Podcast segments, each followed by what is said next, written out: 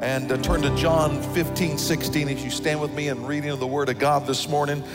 So, we started a series last week called Tagged. How many were here last Sunday and got a part of that? Amen. Wasn't that awesome? Tagged. And the reality is, is that you have been tagged by God, whether you're an atheist or not. You are an image bearer of God. Whether you are a God hater or a God lover, a Jesus follower, or just rebellious, whether you like it or not, the image of God is in you. And the devil hates it when he looks at you, even if you don't believe in him. You have been tagged by God. And once you know you're tagged by God, then you understand that you need to be trained by God. You remember that? To fulfill a task from God. It's one thing that His image is in you, it's another thing when you surrender and serve Him to fulfill the true mission of your life. So here's how we know this. These are the words of Jesus, not the words of Sam Rijfkogel. He says, You didn't choose me. Oh, come on. I tell you what, why don't y'all read it with me because I think this will really tick the devil off for you today. Okay, so really tick him off today. I just feel like just making him mad again. Say it with me out loud. Come on. Jesus is talking to you. Say it. You didn't choose me. I chose you. I appointed you to go and produce lasting fruit so that the Father will give you whatever you ask for using my name. Look at your neighbor and said, He's talking about you. Say that. Come on, tell your neighbor, He's talking about you. Now, listen close to this. If you have been tagged by God, He's going to keep turning you toward God. And when you're turning to something, it means you're turning from something. Look at your neighbor, the other neighbor, and say, He's turning us around. Come on, He's turning us around. You can be seated in the house of God. Good to see everybody this morning. Y'all ready to be the church? Amen. So we're doing this background. We're doing a series in this, the life of Elijah over the next couple of weeks here. We got two more weeks after this. We're talking about being tagged, being tagged by God. The Bible tells us Elijah was a man just like you and I. So there's something that relates to his life that relates to your life and my life when you're tagged by God. And remember, when you've been tagged by God, you must be trained by God to fulfill the task from God. Every one of you, even those you online, every single one of you have been tagged by God. If you want to fulfill the mission of life, then you must allow God to train you for that mission. You're trained by God. And Elijah's background, when you see his background, here's this guy, Elijah the Tishbite from Tishbe.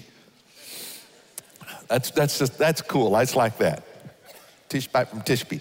So here he comes on the scene. We don't know much about him, but we know that he loves God because his name Elijah means, you know from last week, the Lord is my God. My God is Yahweh, uh, uh, Jehovah. My God is Yahweh, the God Almighty. And that's who he was, his identity.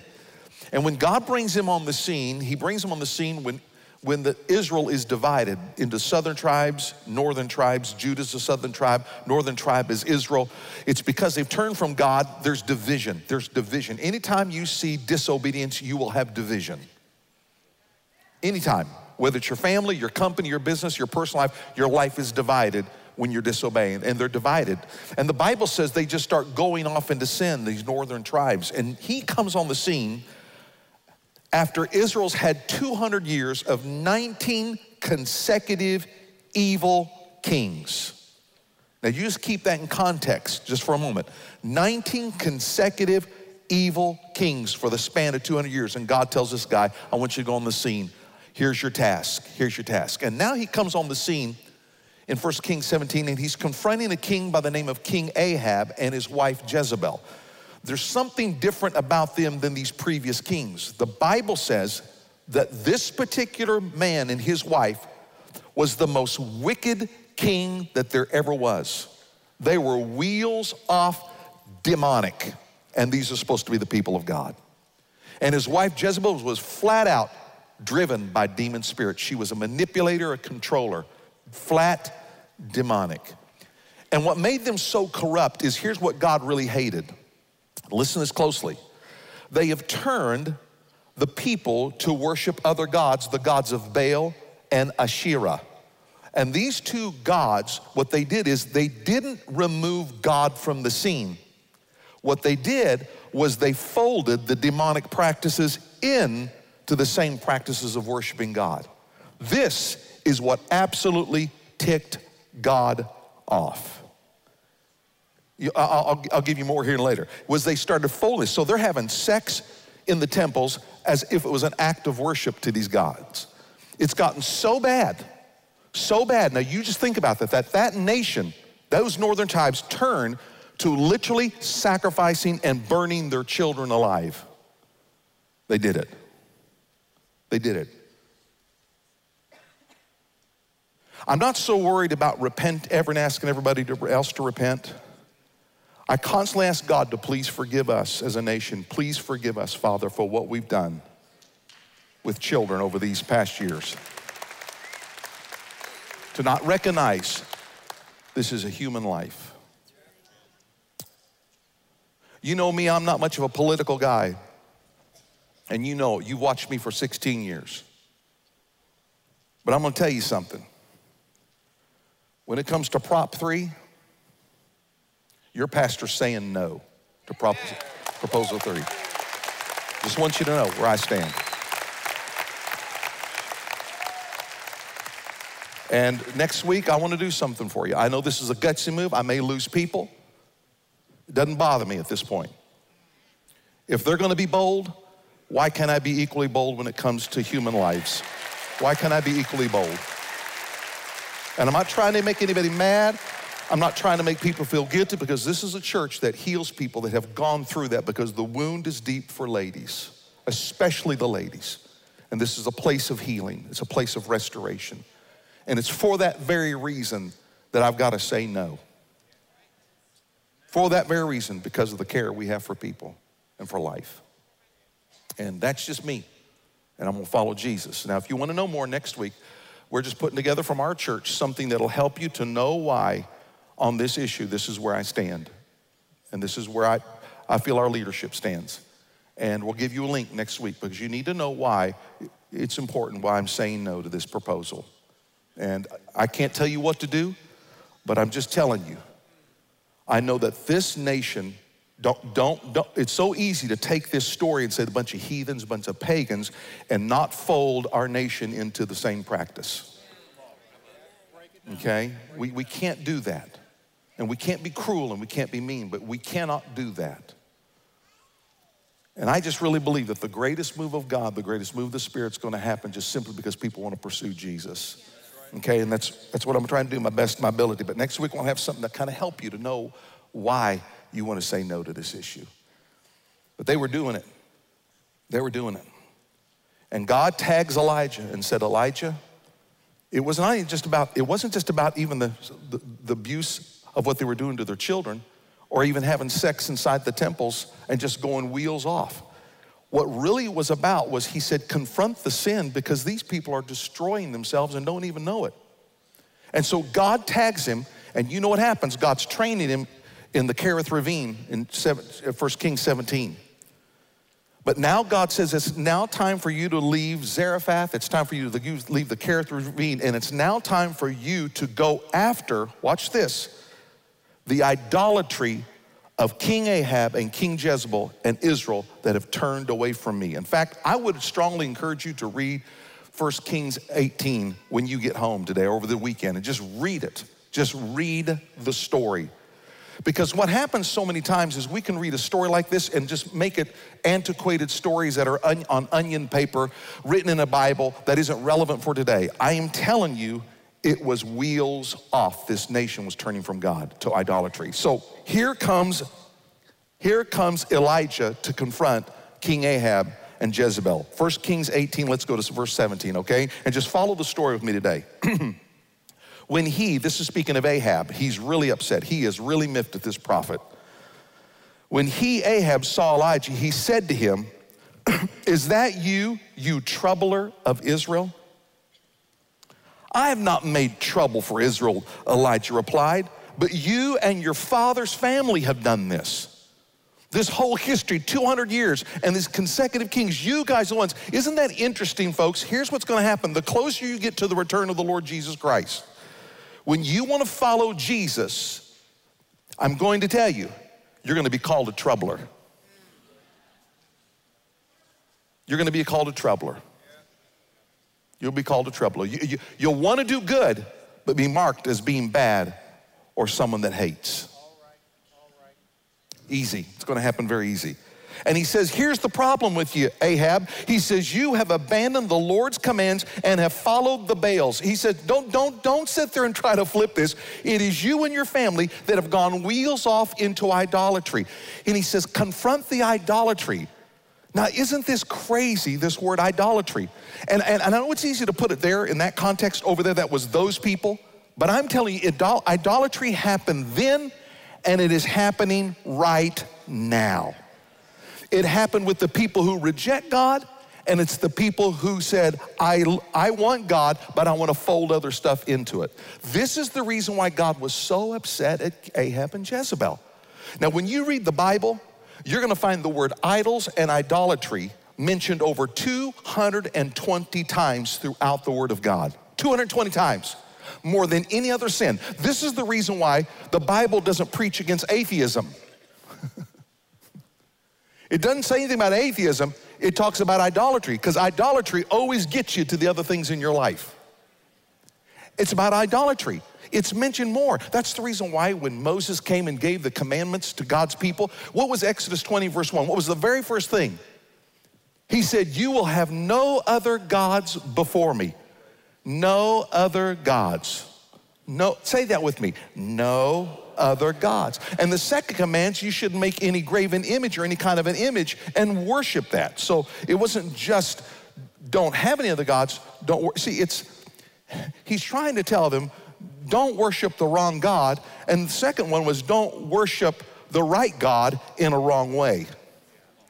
Because what they were doing is they were sometimes folding in the worship of God, but doing it the wrong way and still doing all these ungodly practices and just saying, This is where God is. And that's why Jesus, when they said, when they're trying to corner Jesus, they said, Jesus, what's the greatest command? What does Jesus say to them?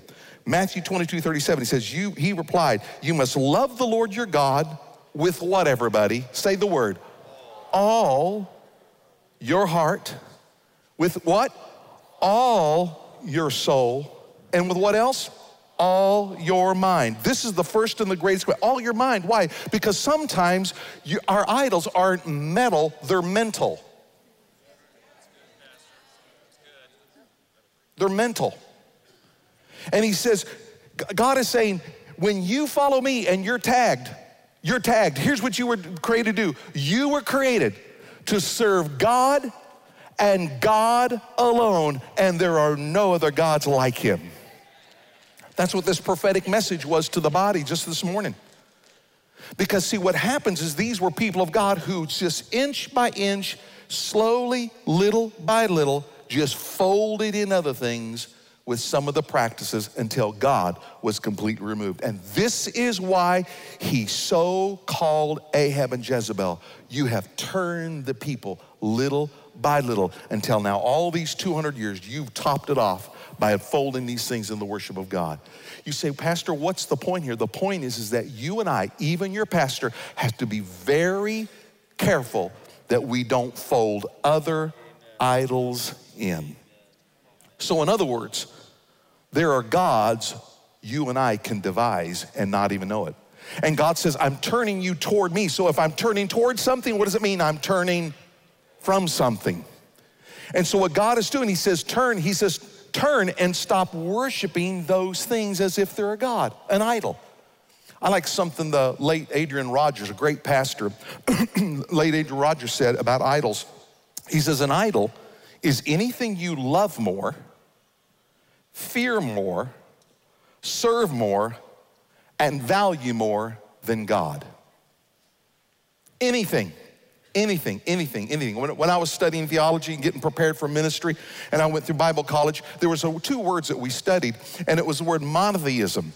And monotheism is the belief that there is only one God. That's what we, we believe there's only, that's what Christianity is to ascribe to, that there's only one God. Now, I know there's liberal theologians that it says all gods will get you there, but this says there's only one God. This is what God was saying. I'm the one and only God. There's no other besides me. They're turning from it.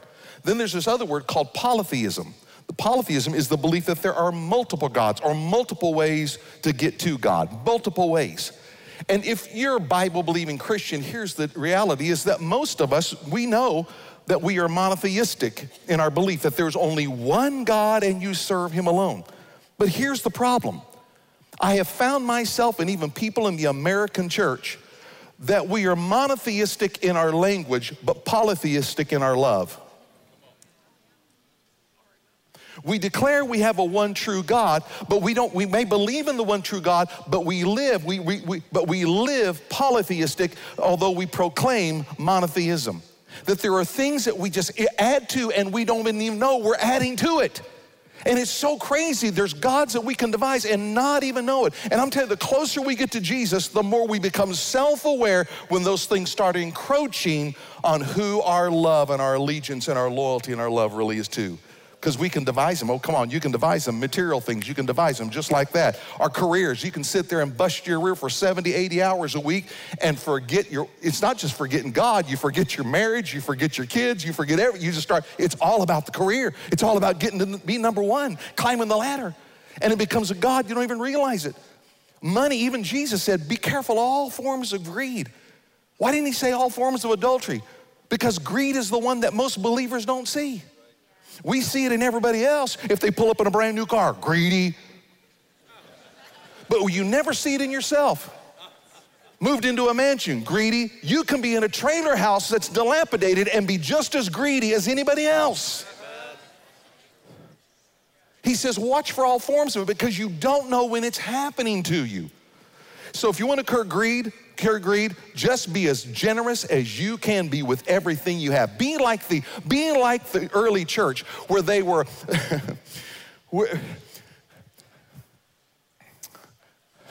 they were generous with what they had, but they were greedy with their bodies. They were promiscuous with their resources, but they were holy with their bodies. It flipped around. You say, so what do you mean? Because it says, this is why Jesus says, watch for mammon. Mammon controls. It's because it's a manipulator. It's control It controls you, and you may not even know it. You can be sitting there speaking in tongues and still be controlled by money. In fact, it might even controlled you when we did the worship of giving because you're so concerned about what's happening in the economy, you forgot God. Why? Because you serve it and you value it more than what God's mission is. This is why Job says in Job 31 24, he says, If I have put my trust in gold or said to pure gold. So if you're talking to something, it's alive, it's a God to you. If I said to you are my security, if I have rejoiced over my great wealth, the fortune my hands had gained, then these also would be sins to be judged, for I would have been unfaithful to God on high. I mean, friends, can you see? We can devise these gods. You got to turn more to God all the time because when you're turning to something, you're turning from something.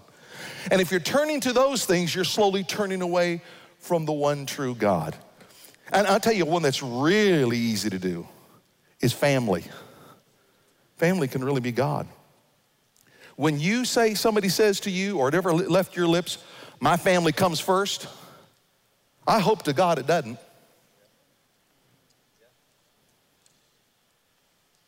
I pray he doesn't. I pray your family is not first. Because whatever's first is God, and whatever's God gets worshiped. I hope your family isn't first. I hope God is first. Now, you say, how could you say that? Honey, we're getting out of this church. No, no, no, listen to me. Love your family. For crying out, please love your family because not enough people do.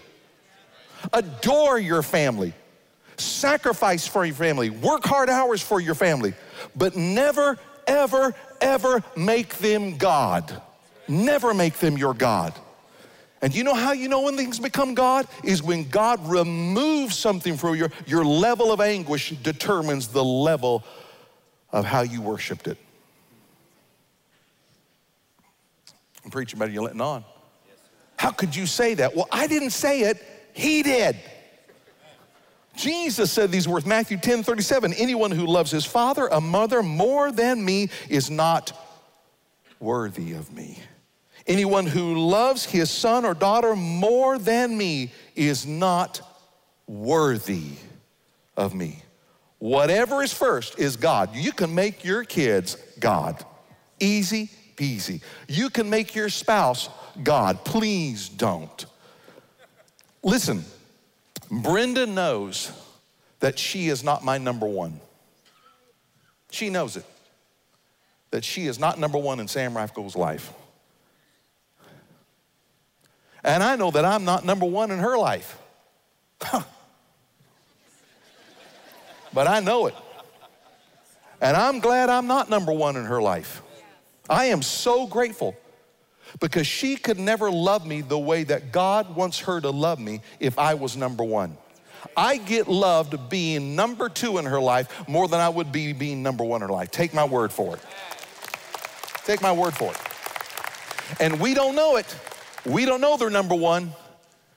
But some spouses make their kids number one, they make their spouse number one, and I'm gonna tell you, that is a burden you should never put on your husband if he doesn't perform that way and he doesn't do what you need to do because you're making him number one. You get mad, everything goes she doesn't do what you want. You go crazy. Just it just because they can't be God. Your kids can't take that weight when they don't get the grades or they don't do the career path you wanted. They were not created to be God. And when they become God is you get so disappointed, you're so angry and you're so mad you can't ever move on. You can't develop in the marriage. And that's the reason why some marriages are having such rough time is because you put ear, unrealistic expectations on them because you've made them God. Really is. We got to watch it. You got to watch it. Your kids can't be that. Your spouse can't be that. Your pastor, this church, can I tell you how easy it is for me to make this church my God? By whether or not you applauded, by whether or not you show up, whose church is growing, whose church is not growing. Can I tell you how, how sneaky Satan is that he's got people speaking in tongues, leading churches, but the thing has become their God? I refuse to allow this place to be my God. And it is hard, but I refuse to allow this church to be my God. Burn my energy, forget my real mission in life. Because the real problem for all of us, it's really the worship of me. It really is about what I want to do. It's really, it's not thy kingdom come, it's Sam's kingdom come, Sam's will be done. It's, I want my will done in this marriage, and his will. I, my kingdom come, my will be done. And here's what Jesus Christ tells us He says, If any of you wants to be my follower, you must turn from your selfish ways, take up your cross, and follow me. But we live in a culture now where it's how many followers do you have? How many followers? How many people viewed your TikTok? How, how, many views did you get?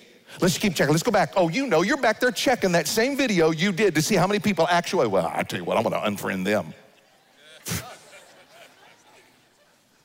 they didn't even hit the like button. I mean, how hard is it to do that?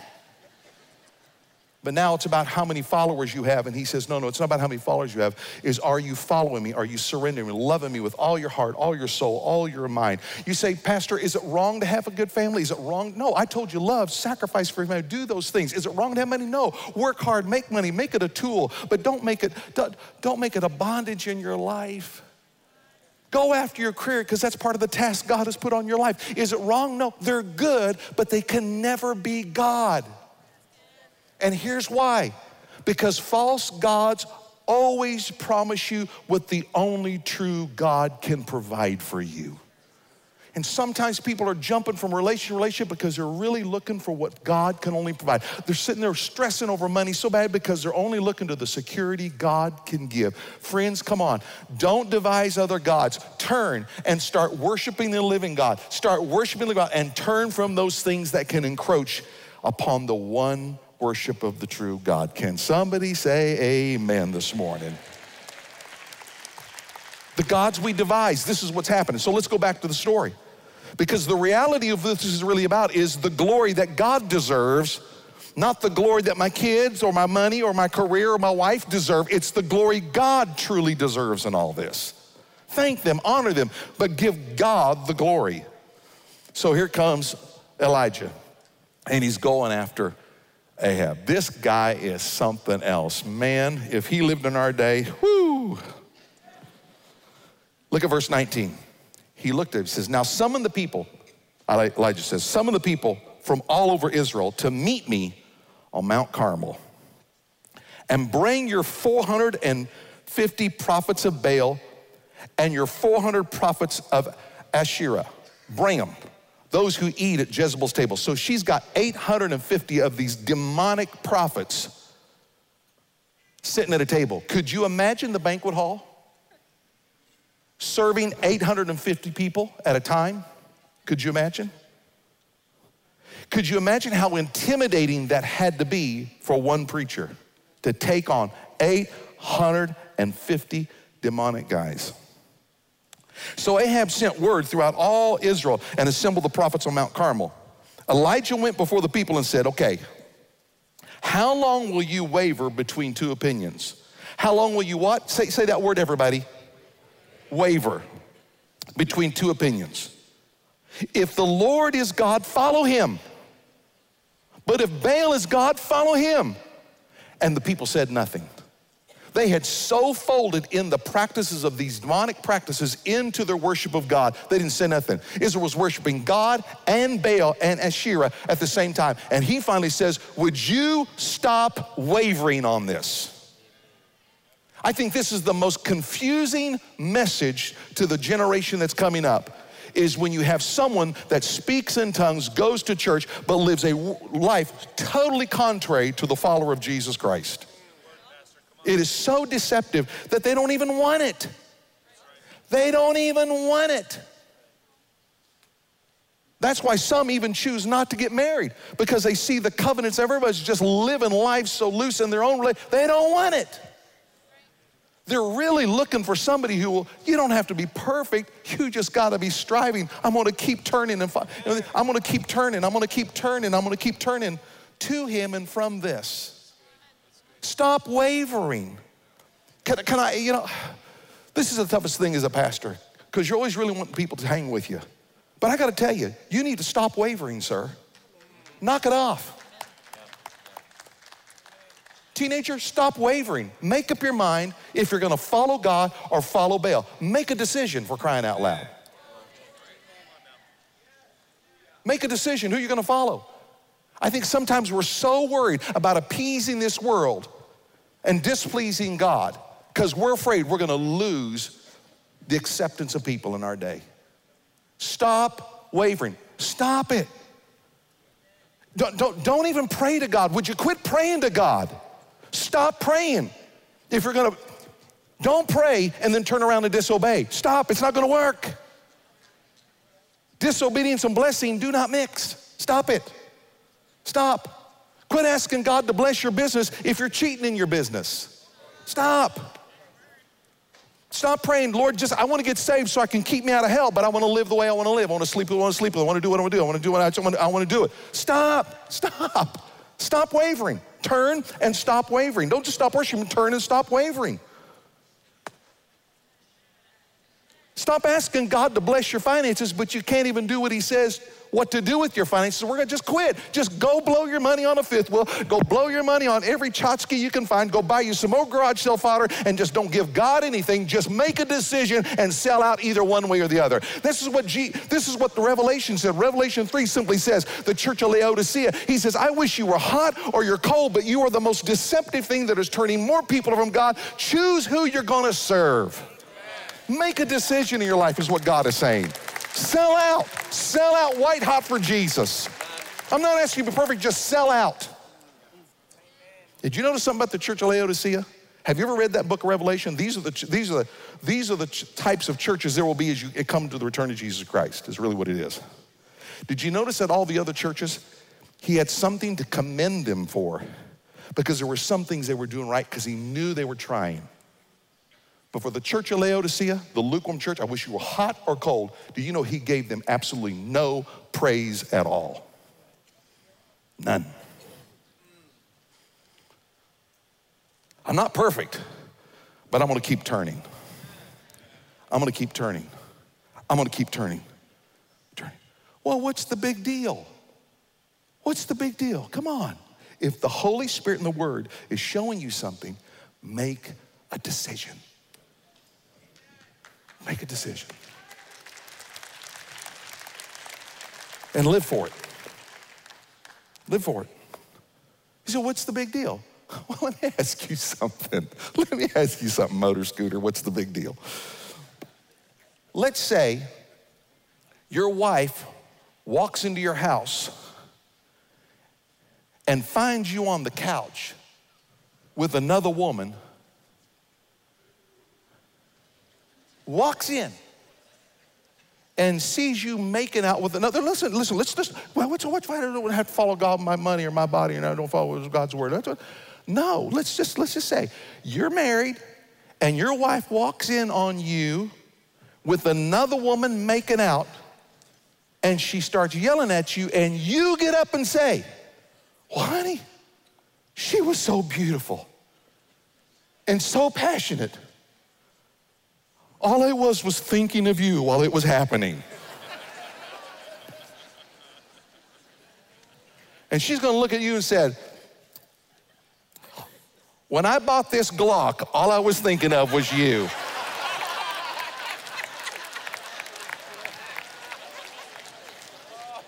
Do you see how it makes absolutely no sense?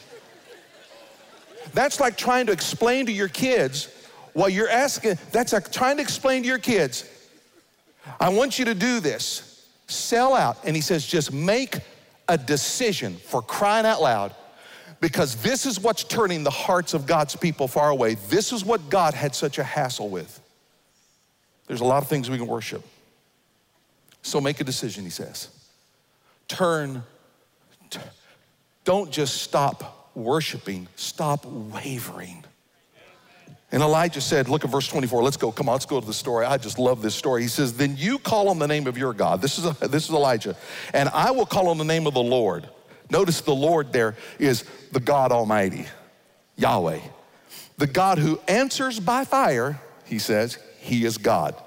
Then all the people said, What you say is good. Do you know why they said what you say is good? Because they haven't seen any miracles performed at all, and they didn't think it was going to happen. What you say is good. Verse 26, let's go up to it. He says, So they took the bull given them and prepared. So he says, We're gonna have two altars, two bulls, we're gonna put a sacrifice. The God answers by fire, He is God. So they took, so they took the bull given them and prepared it. Then they called on the name of Baal from morning till noon. So you see this, here are these stones stacked up. Here's this, here's this wood on there, and here's the prime rib laying on top of it. And they're crying out to Baal to answer by fire from morning till noon. Look at this. Baal, answer us, they shouted. But there was no response, and no one answered. Then they danced around. It was worship, it was their worship. They danced around the altar they had made. They even took stuff, they even took the worship of God's people and just folded it into this too. They danced around. Verse 27 At noon, I love this part. I love this part. I love this. Elijah begins to taunt them. Shout a little louder.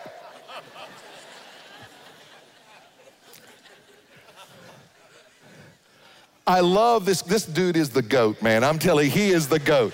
He is the goat. He wouldn't he would shout a little louder. I love this. I love this. Shout a little louder, he said. Surely he's God. Perhaps, this is what the scripture says, perhaps he's in deep thought.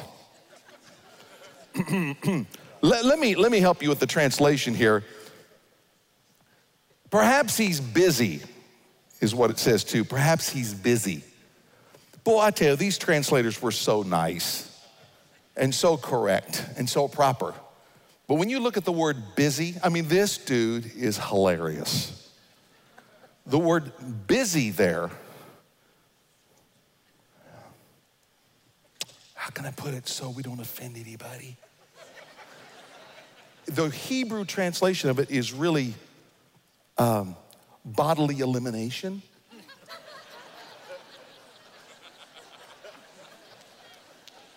It, no, in the Hebrew, it, how can I be? I think some of you are getting it because you're just sitting there like you don't, huh? So? It means to, to defecate? Okay, some of you stop. It meant maybe he's having a bowel movement, is really what it meant. Okay, some of you say, he's pooping. Okay, that's what it means. The man of God mocks him and said, maybe he's on the toilet, man. Maybe he's on the John, didn't get enough fiber that day, can't make it here to your big gig. he is mocking them. He is laughing at them. Come on, louder, jump a little higher, jump, jump, jump, jump a little higher. Oh, you're doing great. Call. Where's your? Oh, maybe he's on a trip. Maybe he's traveling. Maybe he's asleep. Maybe he just you just flat wore him out. He's asleep and must be awakened. He is flat humiliated. This isn't the first time he's humiliated them. Oh no, no, no. Do you know why these people wanted him killed? He has humiliated them for three and a half years. Do you know why? He said there's going to be no rain. Can I tell you why this was a flat humiliation of these people? It's because Baal was considered a sky god as well who controlled the weather. And when the seasonal rains happened, those prophets said it was the favor of Baal because you have worshiped him. And what he did is he cut right to the throat of their economy. He had an entire economic shutdown. He says, I'm gonna mock you for three and a half years. Your God can't produce nothing. And then he says he's on the toilet.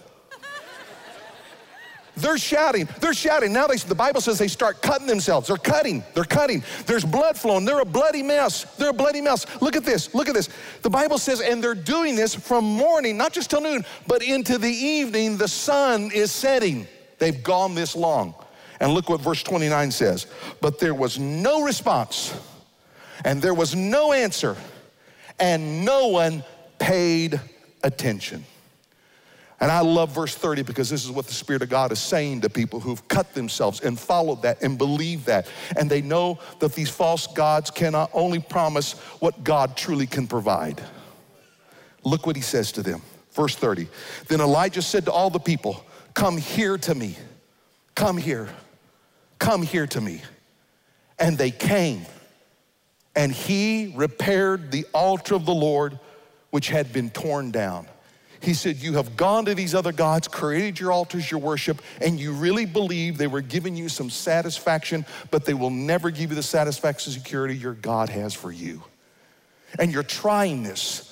And there may be people sitting here in this room or people sitting there right now under the sound of my voice. You have tried every single thing. You have tried every sexual act. You have tried every kind of career. You have tried every sense of education. You have tried with your family. You have gone after everything money. You've tried it all. You've tried every drug, and you're sitting there a bloody mess in your soul. You've got it all together outside, but inside you're bleeding. And people say, well, try this religion and try this God and try this, and you need to try this and try this. And no one is answering, and there's no response, and it is not working. And then the prophet says, Come near to me. Let's repair the altar. Come back to God. And can I tell you, listen, if you're in that condition, you gave Satan his shot. He's had enough shots at you. He's ripped you apart, torn you apart. You're a bloody mess. Your mind is in a mess, and he's had his shot. Now walk away from him and come near to the God who's ready to restore you and build you and make you into the man and woman that God has called you to truly be. He's had his shot at you.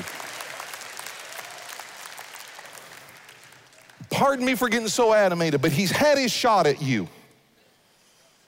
All you got are memories and sleepless nights. He's had his shot. You've tried all the sex. You've had every partner. You tried every Doug. You tried it all. You tried every Swami. You tried every guru. You sat in the lotus position, eat bananas and yogurt, and said, Oh, man, you're still not at peace. You've tried it all. And now God is saying to you, Would you please come near to me? I've got something for you that will, you're really looking for and he rebuilds the altar. Elijah says, Okay, y'all have done this carrying on. Your God is still back there in stall three.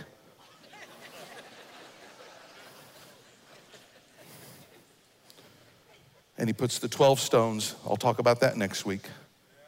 And then he put wood on there. Everybody say wood. And then he dug a trench around the altar. And then he says, and he puts the sacrifice on top, the meat on top. He says, Now pour four large pots of water on top of the sacrifice. They did it. He says, No, do it again.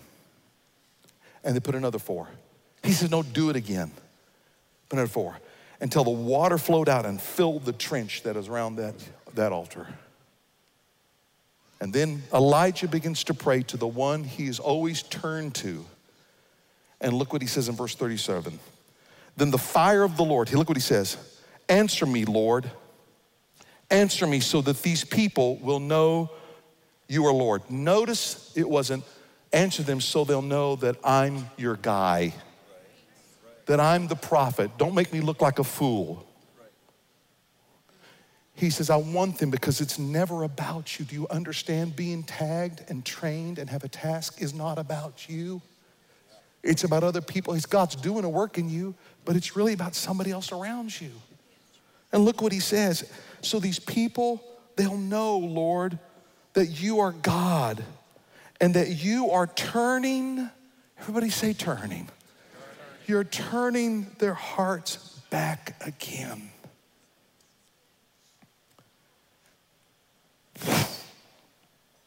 Fire fell. Look at verse 38. Then the fire of the Lord fell and burned up the sacrifice. What's the next thing it said it burnt up?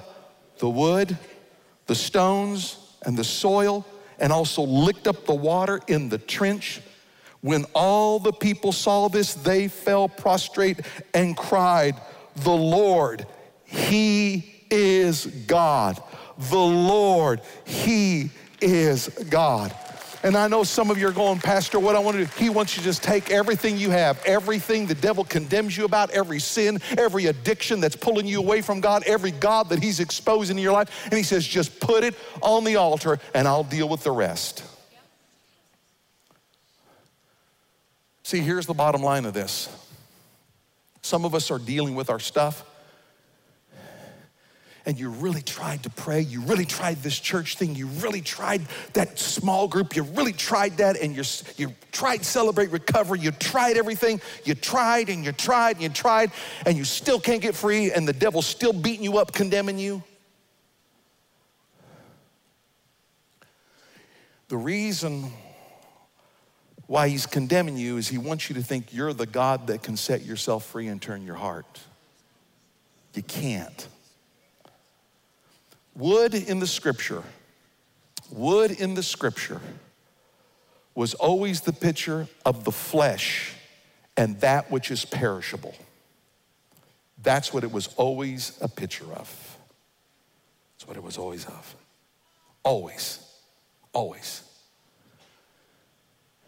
Only God can bring the fire, you can't. Here's the deal you provide the wood, He'll provide the fire.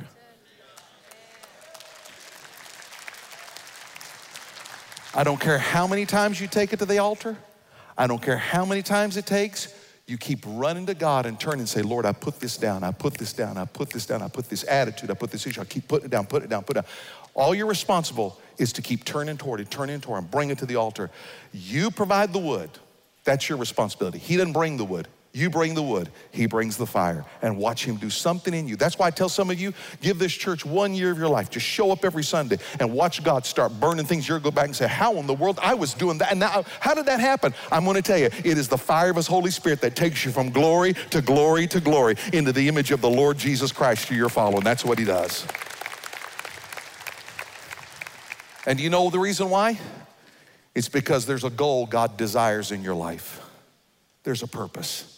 He says, I want you to stop worshiping. I want you to stop wavering.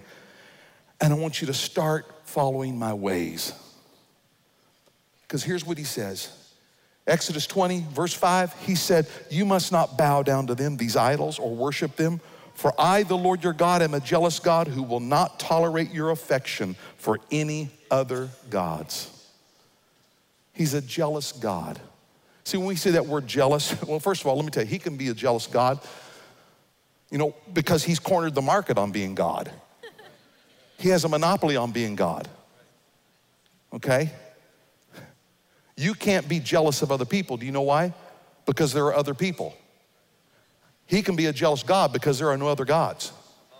There's a lot of humans, so stop being jealous of who, what they drove or how their kid performed better and you, they got the bumper sticker there on our student, your kid didn't get it. But he's a jealous God, but he's not jealous for himself. When you hear the jealousy of God, he's not jealous for himself. He's jealous for you. He's jealous for you. Come on. What parent in this, wor- in this room today isn't jealous for their kid?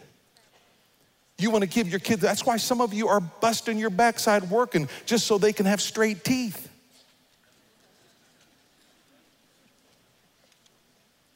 You just don't want people making fun of their teeth, and that's why you're working so hard. You're jealous for your kid. Why is it that you work so hard to move out of one neighborhood to get to another neighborhood so you get your child in the right school because you wanted the best for them? And you were created by God. What two parents in this room, when you had that child, you came together out of love so you could bring a child into this world and you could love that child. Can I tell you, you were created by God, for God for a purpose from God. You've been tagged by God. You must be trained by God because He has a task for you. And the mission is great. There's a goal He desires that no other God can give you. He just can't give it, they just cannot give it to you. You're looking to your husband to make it happen. You're looking to your wife to make it happen. You're looking to your pastor to make it happen. I can make it happen for you. He's the only one because he has this goal for you. He's jealous for you. And that's why he says, Turn to me. Don't let any other thing get in the way. They may be good things I've given you, but don't make them God. Please don't make them God. Pursue me. All your heart, all your soul. Because I'm worthy of it. I'm the only God. And I got this plan for you that is amazing. How about we all?